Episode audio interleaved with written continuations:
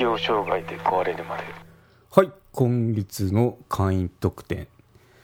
サブスク会員特典の話をしようと思います。今回はその Kindle 出版ということで、まあ、その出版の舞台裏っていうのを話をしてみようと思いますね。うん、結構この Kindle、まあ、本にまとめてこの休職したわけですよ。その本にわたって休職したわけですどういうことだって話ですけど、あの適応障害になった経験っていうのを、まあ、いつか本にまとめたいなって思っていたんですよね。それがその、今これ10月なんですけど、10月が私がその適応障害を患った時なんで、まあ1年ちょうど経った感じなんですよね。で、1年前に実はこの構想を練ってましたね。うんあのー、まあ、全然メンタル面だともうどん底状態で、あのー、なんだろうちゃんと生きて飯食って寝るっていうこれが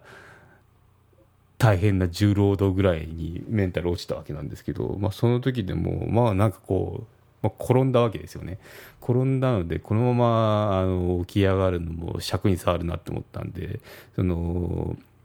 世の中にどういったその給食中に思ったこととか、あとまあその給食する前の症状とか適応障害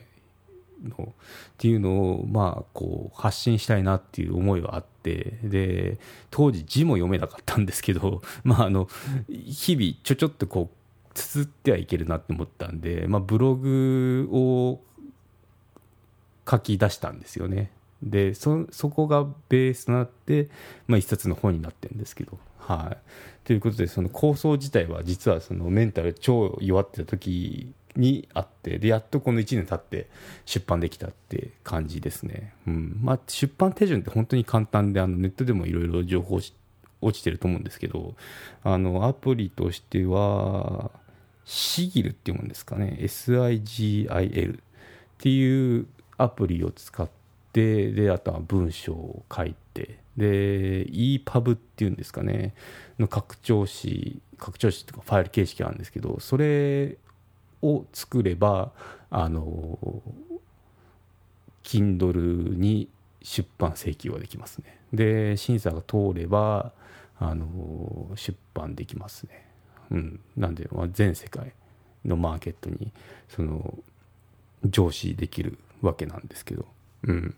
ですね。あとはまあスキルとしては文章を書くスキルとあとその表紙ですね。表紙とかも絵使うんであればフォトショップも使ってますね。フォトショップで。まあそんな凝ったことしないでいいと思うんですけどあのまあ文字書くのと写真貼り付けるくらいのそのスキルがあればできるので、まあ、特に外注しなくたってもできるかなって思いますね。まあ、結構表紙買いとかするんでこだわった方がいいと思うんですけどで今回あの表紙で使ったのがあの、まあ、ずっとこのブランドイメージって登録登録じゃない。ブランドイメージって通り、とん？なって 言えなかった。ブランドイメージは統一してて、あの適応障害で壊れるまでって緑の字で、フォントが確かちょっと特別なやつで、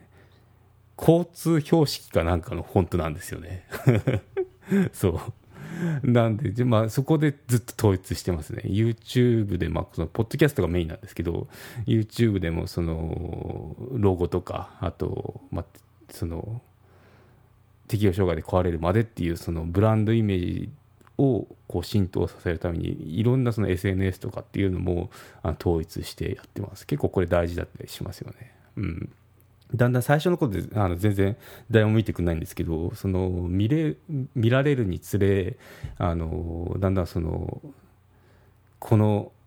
ロゴはここだなっていうようなあの認知がされていくのであの最初のもしこれからブログ始めるよっていう時とかっていうのはあのそこっていうのは決めた方がいいですよね。あとはまあターゲットで言うとそのいきなりこの適応障害で壊れるまで壊れるまでってその、まあ、メンタル不調あとまあ適応障害っていうのをキーワードで運営してるんですけどここがあのいきなり私管理職したんでじゃあ管理職のなんだろうビジネス論とか話し出すとえって 人が買ったぞってなっちゃうんでそこっていうのはこだわらなきゃいけないんですよね。ジャンルは絞ってで、まあ、運営していくっていうことで。であのマネジクって私やってるんですよ。マネジクの方はそのどっちかというとビジネス面ですね。ビジネス面でそのなんだろう組織を組織のマネジメントをどうするかっていうこともやってるんですけどね。そこもプラそこもあのポッドキャストがありますね。はいなのでもしそのビジネスに興味がある方っていうのはそっちをあそっちもあの聞いてもらうと嬉しいですね。うん、っていう感じであの分けてた方がいいですね。もしなんかこの自分の発信するものって生きていけばあの何がしかのスキルってついてくるじゃないですか。って時にそので言いたいわけですよね。た時にあの